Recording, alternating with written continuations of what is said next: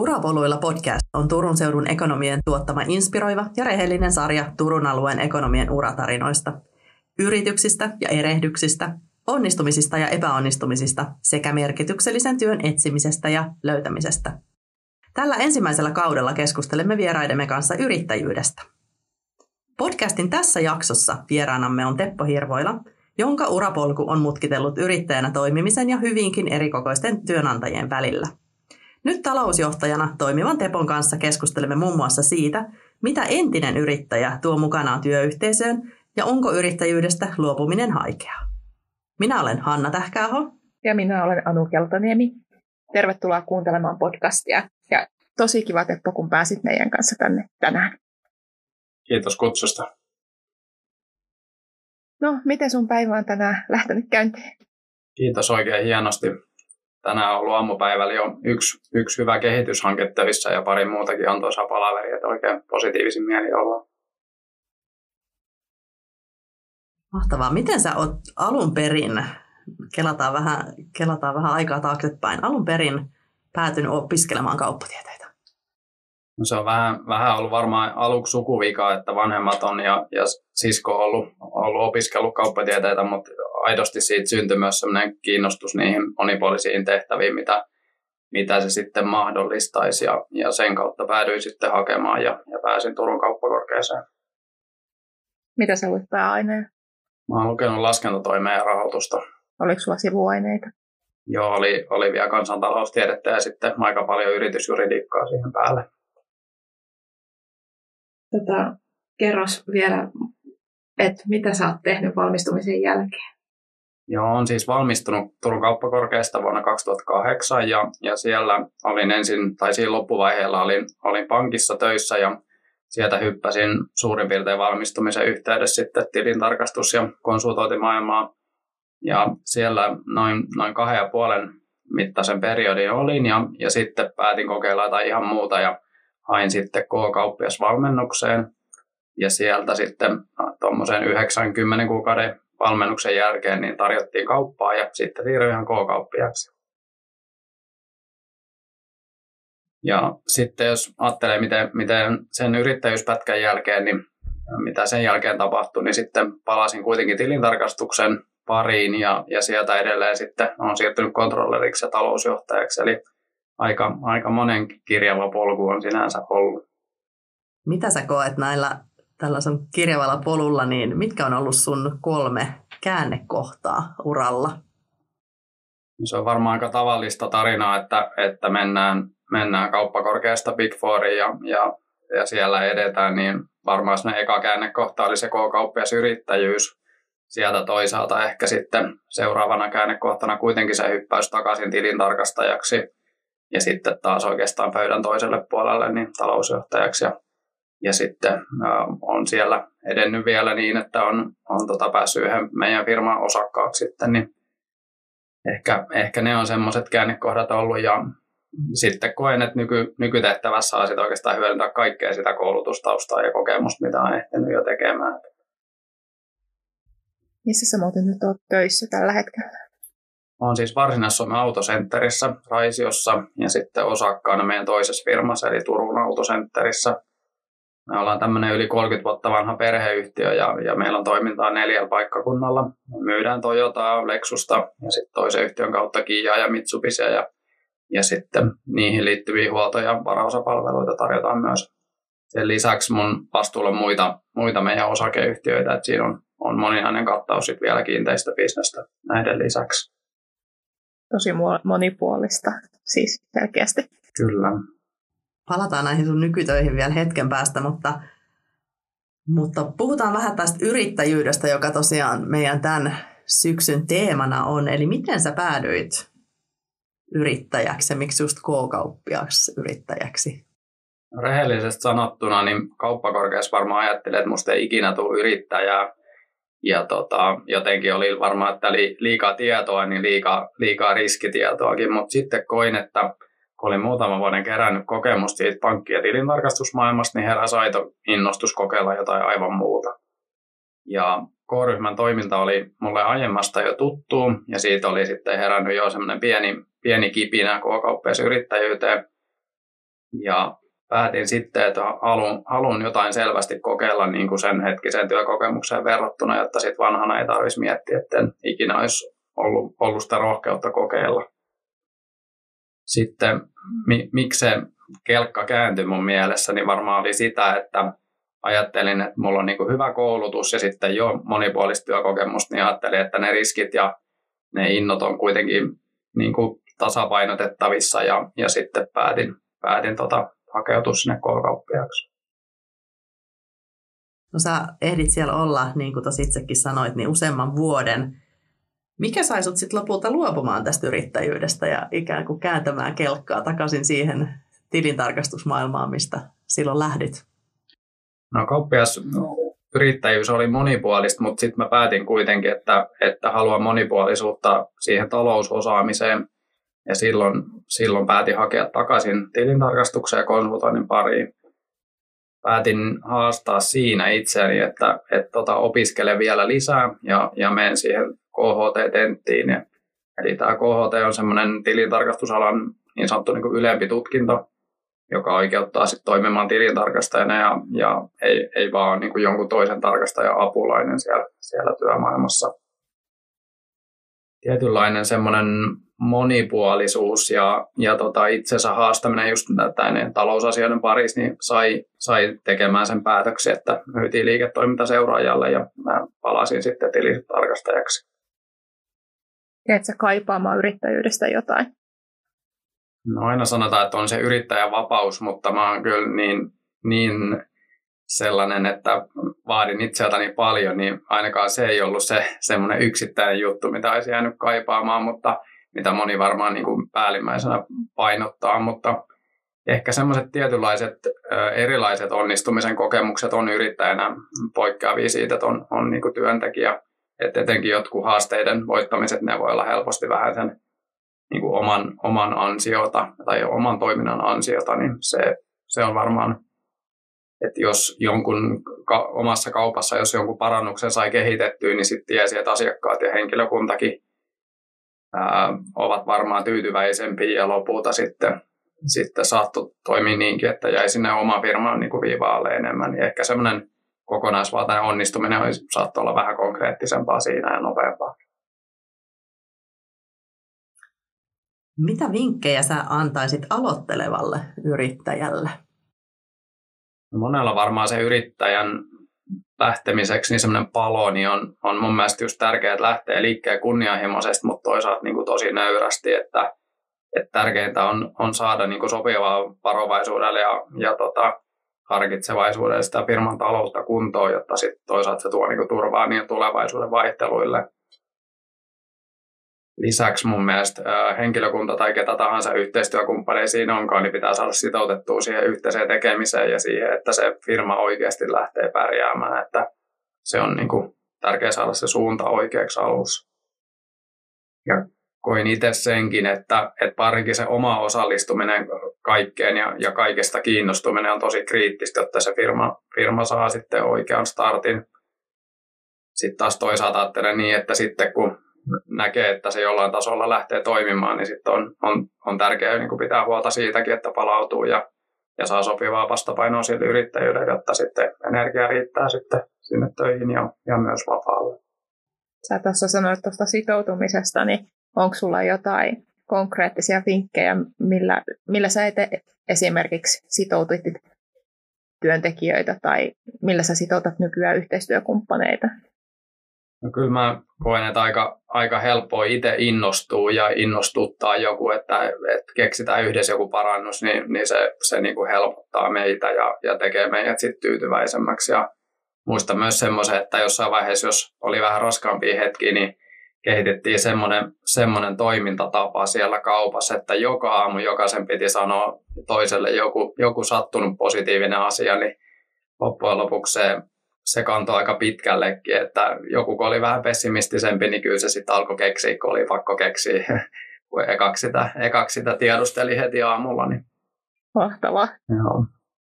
Toi on hyvä vinkki isompaakin organisaatioon, koska helpostihan sitä niin kuin ajautuu joko siihen hyvän kierteeseen tai siihen ikään kuin negatiivisuuden kierteeseen, niin, niin, niin. Mutta valinta on se kaikkien meidän oma joka tapauksessa jossain vaiheessa. Miten tämä yrittäjätausta vaikuttaa sun nykyisessä työssä? No toi on, on niin kuin perheyhtiö, missä nyt toimin, niin siinä on ö, helppo ymmärtää ja ajatella samalla tavalla kuin ne omistajat. Ja uskon sen olevan niin kuin merkittävä etu.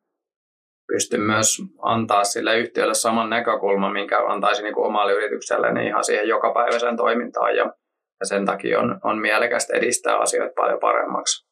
Vaikka siinä onkin se näkökulma, että se ei ole vaan mun, mun oma yhtiö.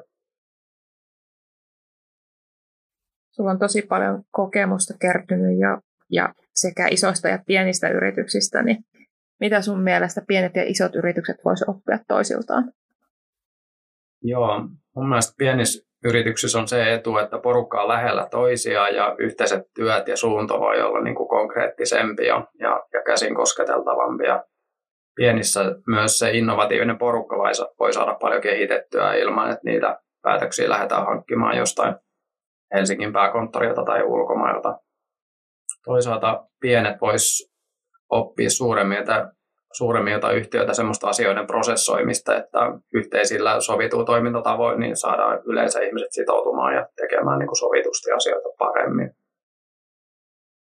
Koen, että nykyisessä työssä on selvästi piirteitä molemmista, että asioiden kehittäminen menee yleensä sen prosessoimisen kautta, mutta silti kehittämiseen tartutaan ja päätöksiä saadaan tämmöisessä lean-hengessä aika, aika helpostikin.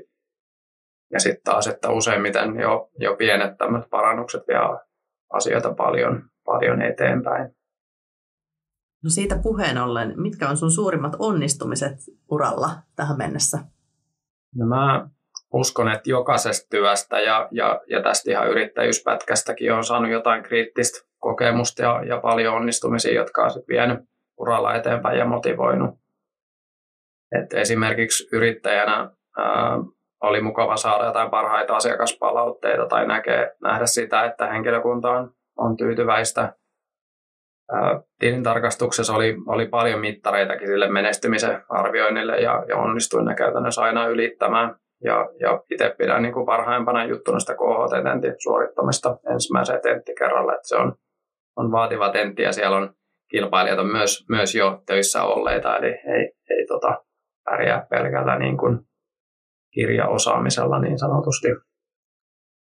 Nyt nykyisessä työssä on, on tota, onnistunut siinä, että on saanut sen talousjohtajan nimityksen ja, ja päästässäni sitten pian osakkaaksi yhteen, yhteen meidän yhtiöistä. Sitten taas arjessa niitä parhaita onnistumisen kokemuksia voi tulla ihan, ihan pienistäkin asioista ja projektien saamisesta maaliin. Hienoimmat fiilikset tulee varmaan siitä, kun oma työyhteisö ja, ja alaisetkin niin koetaan jotain yhdessä tekemisen ja onnistumisen kokemuksia. Et se voi olla vaikka ihan tilinpäätöstä valmistuminen tai joku ihan mukava joku kahvi, kahvihetkikin. Itse uskon ja ajattelen, että mulla on hyvä tiimi ja jos, jos se koko tiimi onnistuu ja on tyytyväisiä, niin silloin, silloin itsekin on onnistunut ja on helppo tulla tyytyväisenä taas seuraavan päivän töihin. Entäs miten nuo epäonnistumiset, missä sä koet epäonnistuneessa urallasi? Vaikea ehkä jäädä miettimään tai murehtiakaan mitään yksittäistä hetkeä, kun monesti sillä omalla semmoiseen sinnikkyydellä jaksaa yrittää, vaikka ei heti onnistuiskaan jossain pienessä jutussa. Varmaan semmoinen kehityskohde on mulla välillä se, että annan itsestäni työtilanteen niin vaatiessa aivan niin kuin kaiken energiani. Ja, ja joskus olisi hyvä muistaa, että semmoinen ihan normaali suorituskin olisi ihan, ihan niin kuin sallittua. Ja, ja toisaalta niin kuin ehkä osata hyödyntääkin ne tasaisemmat hetket siihen, että, että tota, voisi vähän palautua. Helposti käy niin, että saadaan joku projekti maaliin, niin lähtee samalla innolla seuraavaan, vaikka voisi vähän hengitelläkin välillä. Et toisaalta se olisi niin kuin hyvä oppi itselle, mitä kohti pyrin, että olisi hyvä olla silloin kaikki energiat käytössä, kun, kun taas se tulee se tiukempi hetki siellä töissä eteen. Tässä oikeastaan nostat pari, pari isoakin asiaa, mitä mä mitä mä tota noin ite, ite huomasin. Tässä toinen on se, että me suomalaiset ollaan monesti aika huonoja äh, tavallaan innostumaan tai ainakin, ainakaan juhlimaan mitään. Eli, eli aina kun saadaan jotain valmiiksi, niin ikään kuin sisulla painetaan vaan aina si- siihen seuraavaan projektiin. Et ehkä tässä on hyvä vinkki meillä kaikilla välillä, välillä pysähtyä ja katsoa taaksepäin ja juhliin niitä pieniäkin arjen onnistumisia, jotka sitten lopulta rakentaa sitä merkitystä sinne arkeen. Kyllä, ja nähdään vielä työelämässä muutenkin, että jos työporukka juhlii jokaista pientä onnistumistakin, sehän kasvattaa kovasti yhteishenkeä työpaikalla. Kyllä. Sä puhut tuosta palautumisesta, mikä on siis suurimmalla osalla meistä nykyisin se haaste, stressihallinta, palautuminen ja jaksaminen, siitä puhutaan tosi paljon. Mitkä on sun omat vinkit palautumiseen? Uh, koen, että parasta, parasta on, kun pääsee muksujen kanssa jotain touhuumaan tai, tai menee, menee tota itse juoksulenkille, niin kyllä ajatus kulkee paljon kirkkaammin sen jälkeen, että vaikka monesti Monesti se juoksulenkillä jonkun asian vähän niin kuin prosessoi alitajuisesti ja murehtii jotain, niin silti sen jälkeen on niin kuin valoisampi olo sitä ratkaista. Että kyllä ne on aika tehokkaita itselle ainakin on. Sitä me ollaan useammassakin jaksossa täällä puhuttu, että luovuus kaipaa sitä tilaa. Luovuus ja ongelmanratkaisu sitä tilaa ympärilleen. Mites, tota, mitä sä ajattelet siitä, että miten työelämä tulee kehittymään? Millaista se on kymmenen vuoden päästä vaikka tästä eteenpäin? Minusta itse tuntuu, että työelämä on mennyt koko ajan tehokkaammaksi ja hektisemmäksi ja, ja varmaan viime vuosin korostunut. Ja uskon, että monessa isommassa yhtiössäkin on aika monet Y T-rumpat käyty ja, ja tietyt työt vaan niin kuin loppunut ja, ja jaettu uudelleen. Uskon ja toivon, että tiettyjä töitä ruvettaisiin enemmän niin kuin ehkä miettimään, että pystyisikö automatisoimaan tai robotisoimaan, jotta sitten se vapauttaisi vaikka asiantuntijoita aikaa enemmän siihen ajatteluun. No työelämä kehittyy ja sun ura luonnollisesti kehittyy edelleen. Sulla on vielä ehkä kymmeniä vuosia työelämää, niin missä sä näet itsesi kymmenen vuoden päästä? No tuntuisi tämä munkin työhistoria huomioiden niin vaikeata luvata mitään tiettyä tehtävää kymmenen vuoden päähän, mutta olen ihan varma siitä, että mua kiinnostaa yhä niin kuin Talous, talousasiat, johtamis- ja, ja erilaiset niin kuin kehitystehtävät, että toi, toivottavasti niiden parista löydän niin kuin sopivat haasteet tulevaisuudessakin. Toisaalta en, en halua mitenkään sulkea pois yrittäjyyttäkään, että uskon, että, että ihan yhtä lailla voisi sellaisestakin vielä innostua.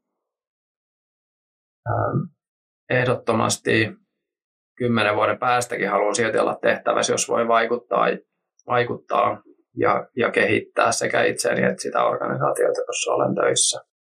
Mistä sä tällä hetkellä itse olet kiinnostunut?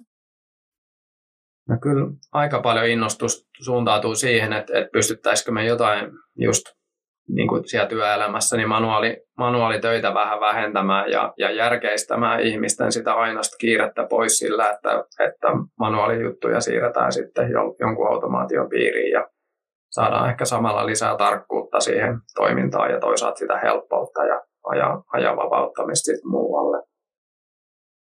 Ja sitten ihan kaikki tämmöinen datalla johtaminen ja, ja semmoinen kiinnostaa kovin, että on järjestelmistä saatavista tietoa, mitä voisit hyödyntää, että se liiketoiminta kehittyy. Semmoiset kyllä kiinnostaa. Entä sun ihan henkilökohtaisessa elämässä? Mikä sulla on fokuksessa just nyt? No, jotenkin haluan, haluan niin kuin pyrkiä kehittymään niin kuin siellä, siellä työelämässä, mutta kuitenkin niin, että, että se ei sulkisi pois sitä vapaa-aikaa. Että, että tykkään harrastaa ja, ja tota, tehdä lasten kanssa asioita ja itse urheilla, niin ajattelen, että, että niiden sopiva tasapaino on varmaan se, mihin, mihin pyrin niin kuin keskittymään. Toisaalta voisi, voisi hyvin kiinnostaa vielä joku opiskelukin jo, että katsotaan vähän, mihin, mihin aika riittää ja mihin lähtee suuntautumaan vielä. Kuulostaa näiltä kuuluisilta ruuhkavuosilta. Kyllä se varmaan aika, aika kuvaavaa on. Sä oot varmaan, ja oot selkeästi hyvin verkostoitunut tällä Turun alueella, niin onko sulla mitään vinkkejä annettava, annettavana vastavalmistuneelle verkostoitumiseen? Tai miksei jo työelämässä olevillekin? No, mielestäni kannattaa lähteä rohkeasti erilaisiin tämmöisiin järjestöihin mukaan, että itse on, on kauppakamarin tämmöisessä finanssivaliokunnassa ja sitten on tämmöisessä R T-järjestössä ja on ollut myös nuorkauppakamarissa ja sitten yrittäjäjärjestöissä. Ja on myös äh, saanut kontaktipintaa esimerkiksi opiskelijoihin tämmöisen Turun seudun ekonomian mentorointiohjelman kautta, jossa olin hiljattain mentoroimassa. Ja pidin sitä siitä, siinä näkökulmassa erittäin hyvänä, että, että siellä pystyy mentoroinnin lisäksi niin kuin tutustumaan näihin opiskelijoihin, mutta sitten toisaalta opiskelijat myös näihin kokeneempiin asiantuntijoihin, niin oli hyvä, hyvä verkosto kyllä. Toi on kiva kuulla, ehdottomasti. Me puhutaan tässä podcastissa paljon, paljon sen merkityksellisen työn etsimisestä ja löytämisestä, niin mitä sä itse koet, missä, sä, missä kohtaa sä oot tällä matkalla? Aina voisin varmaan parantaa ja, ja tota, miettiä, miettiä suurempiakin kohtia siitä, mutta itse olen jopa tehnyt sellaisen viimeaikaisen jutun, että kun se työpäivä on niin hektinen, niin, niin koitan hakea ihan omaakin merkityksellisyyttä siitä, että ihan henkilökohtaisen niin kuin kehittymisenkin tasolle, että pyrin joka päivä miettimään, että mikä oli tämän päivän niin kuin positiivinen juttu, minkä mä sain tänään tehtyä. Että vaikka to-do-listalla olisi sata kohtaa vielä, niin, niin joku asia sieltä on yleensä niin kuin tullut pois ja, ja koitan niin kuin siitä saada hyvä fiiliksi, että tämä tuli tänään tehtyä. Onko sulla jotain hyvää vinkkiä antaa siihen, kuinka tuommoista hektistä tilannetta voi hallita työpäivän aikana? No en ole paras siinä, kun välillä se menee ihan paahtamiseksi ja, ja tota, kovaksikin suorittamiseksi, mutta sellainen hyvä, hyvä keino on se, että jos, jos uskaltaa vartiksi pysähtyä ja miettiä, että mitkä näistä vaikka kymmenestä tehtävästä onkaan niin kuin tärkeitä tai mikä on niiden kiireellisyysjärjestys, niin, niin helposti sillä saa semmoista niin kuin tilannetta haltuun ja saa lykättyä vähän, vähän niitä ei-kiireellisiä töitä pois. Tuo on tosi hyvä vinkki. Kiitos. Kerrotteko tähän loppuun vielä Turussa, kun ollaan ja Turun talousalueesta puhutaan, niin mikä on sun lempipaikka Turussa? Kesäsi on ehdottomasti Turun saaristo, että, että tota perheen, perheen kanssa purjehti, purjehditaan täällä ja, ja on, on pienestä saakka ollut, ollut tota mökillä ja, ja veneillyt täällä, niin se on, on oikein semmoinen niin kuin rauhoittumispaikka itselle. Ja olisi vaikea kuvitella, että, että asuisi jossain paikassa, missä ei olisi merta lähellä, että se tuntuu vähän luotaan työtävältä. Toisaalta sitten taas talvisiin viihdytään muun muassa tuolla Hirvesalo-alpeilla lasketellen, että se on, vaikka ei ole, ei ole kauhean korkea, korkea keskus, mutta se on niin lähellä, että se, sen kaikki hyödyt tulee siinä ja se on mukava nähdä, kun lapset viihtyy siellä. Nyt ei muuta kuin toivotaan sitten lumista talveen. Näin on. Kiitos hei Teppo, kun olit meidän kanssa keskustelemassa täällä ja kiitos kuulijoille jälleen kerran podcastin kuuntelusta. Kiitos.